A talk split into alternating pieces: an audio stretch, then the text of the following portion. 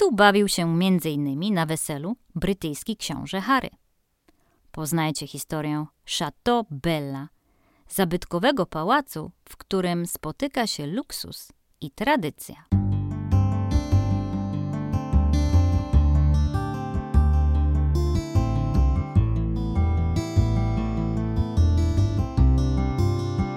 To jest podcast Klubu Polskiego.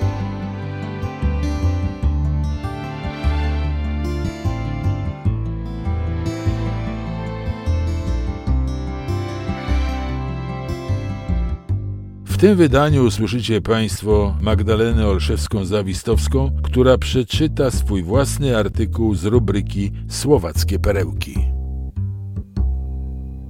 Chateau Bella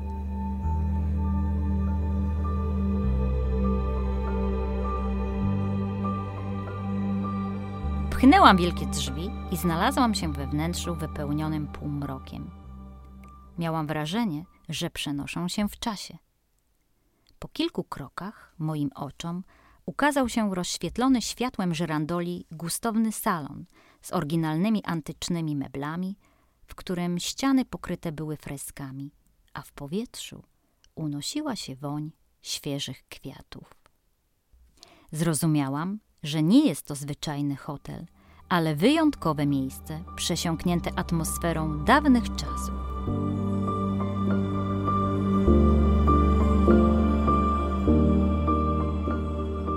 Budowę tego zabytkowego dworu rozpoczął w 1732 roku Janos Terstiański. Niedługo potem kupił go Andreas Turek i przebudował w stylu francuskiego baroku. Ostatecznie pracę zakończono po stu latach, a rezydencja Chateaubella stała się perłą południowej Słowacji.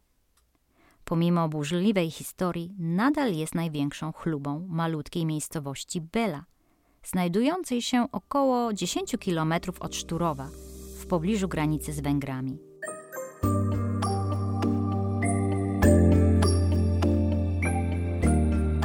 Pałac przetrwał trzy stulecia. Tureckie najazdy, pożar, wojska radzieckie oraz okres komunizmu, kiedy to w 1951 roku przepiękne freski zamalowano wapnem.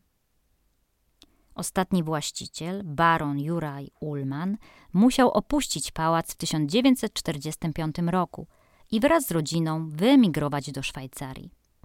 Po wojnie w zamku mieściła się szkoła rolnicza, więzienie polityczne, a także magazyn.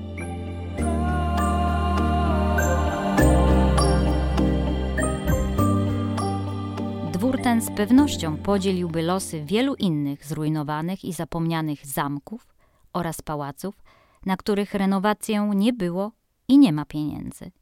Ale na szczęście w 2000 roku kupiła go wnuczka Juraja Ulmana, niemiecka hrabina Ilona von Krokow. Dzięki niej rezydencja została całkowicie odnowiona, a część przekształcono na pięciogwiazdkowy hotel. Międzynarodowe Stowarzyszenie Hoteli Historycznych uznało go w 2012 roku najbardziej romantycznym hotelem historycznym w Europie.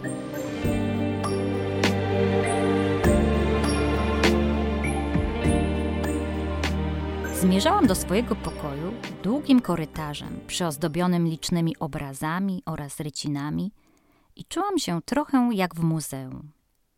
Oczarował mnie duży, przestronny pokój z królewskim łożem i łazienką wielkości salonu, pokrytą marmurem.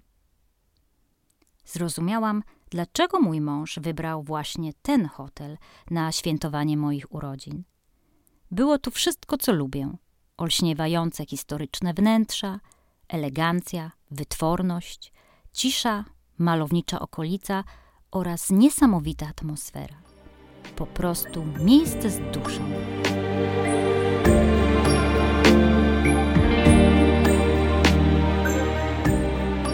Przechadzałam się po wytwornych salach udostępnionych dla gości i wyobrażałam sobie to miejsce w dawnych czasach, gdy odbywały się tu przyjęcia dla europejskiej arystokracji. Hrabina Ilona von Krokow w zrekonstruowanym pałacu zorganizowała wielkie wesele swojej córki, na którym gościł także brytyjski książę Harry. gdy trafiłam do oranżerii z studnymi malowidłami, aż westchnęłam z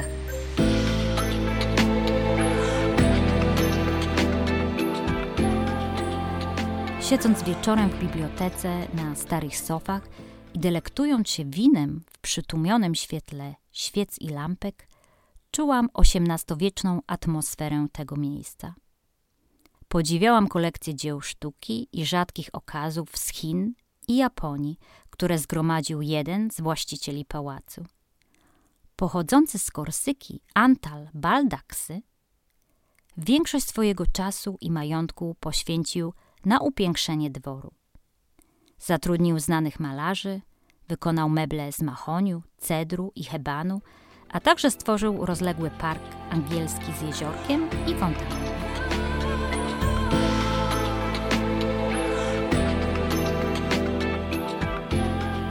Gdy obudziłam się następnego dnia i wyjrzałam przez okno, wszystko było pokryte białym puchem. Spokój tego miejsca i wykwintne śniadanie z widokiem na ośnieżony ogród sprawiły, że poczułam się jak w bajce. Jeśli i ty chcesz doświadczyć romantycznego klimatu dawnych czasów i poczuć się jak prawdziwy arystokrata, to zapraszam do Chateau Bella, miejsca, gdzie spotykają się luksus i tradycja.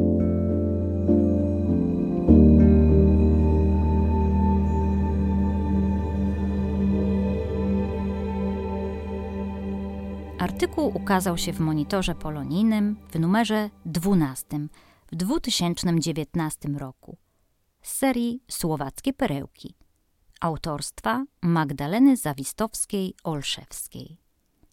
Czytała autorka.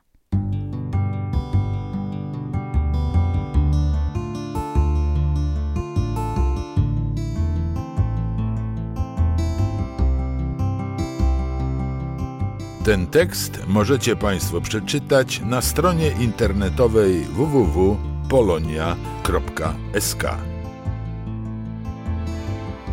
Podkład muzyczny i dźwięk Stanos Techlik. Podcast wyprodukował Klub Polski na Słowacji z finansowym wsparciem Funduszu Wspierającego Kulturę Mniejszości Narodowych. Zapraszamy na kolejne odcinki podcastów Klubu Polskiego.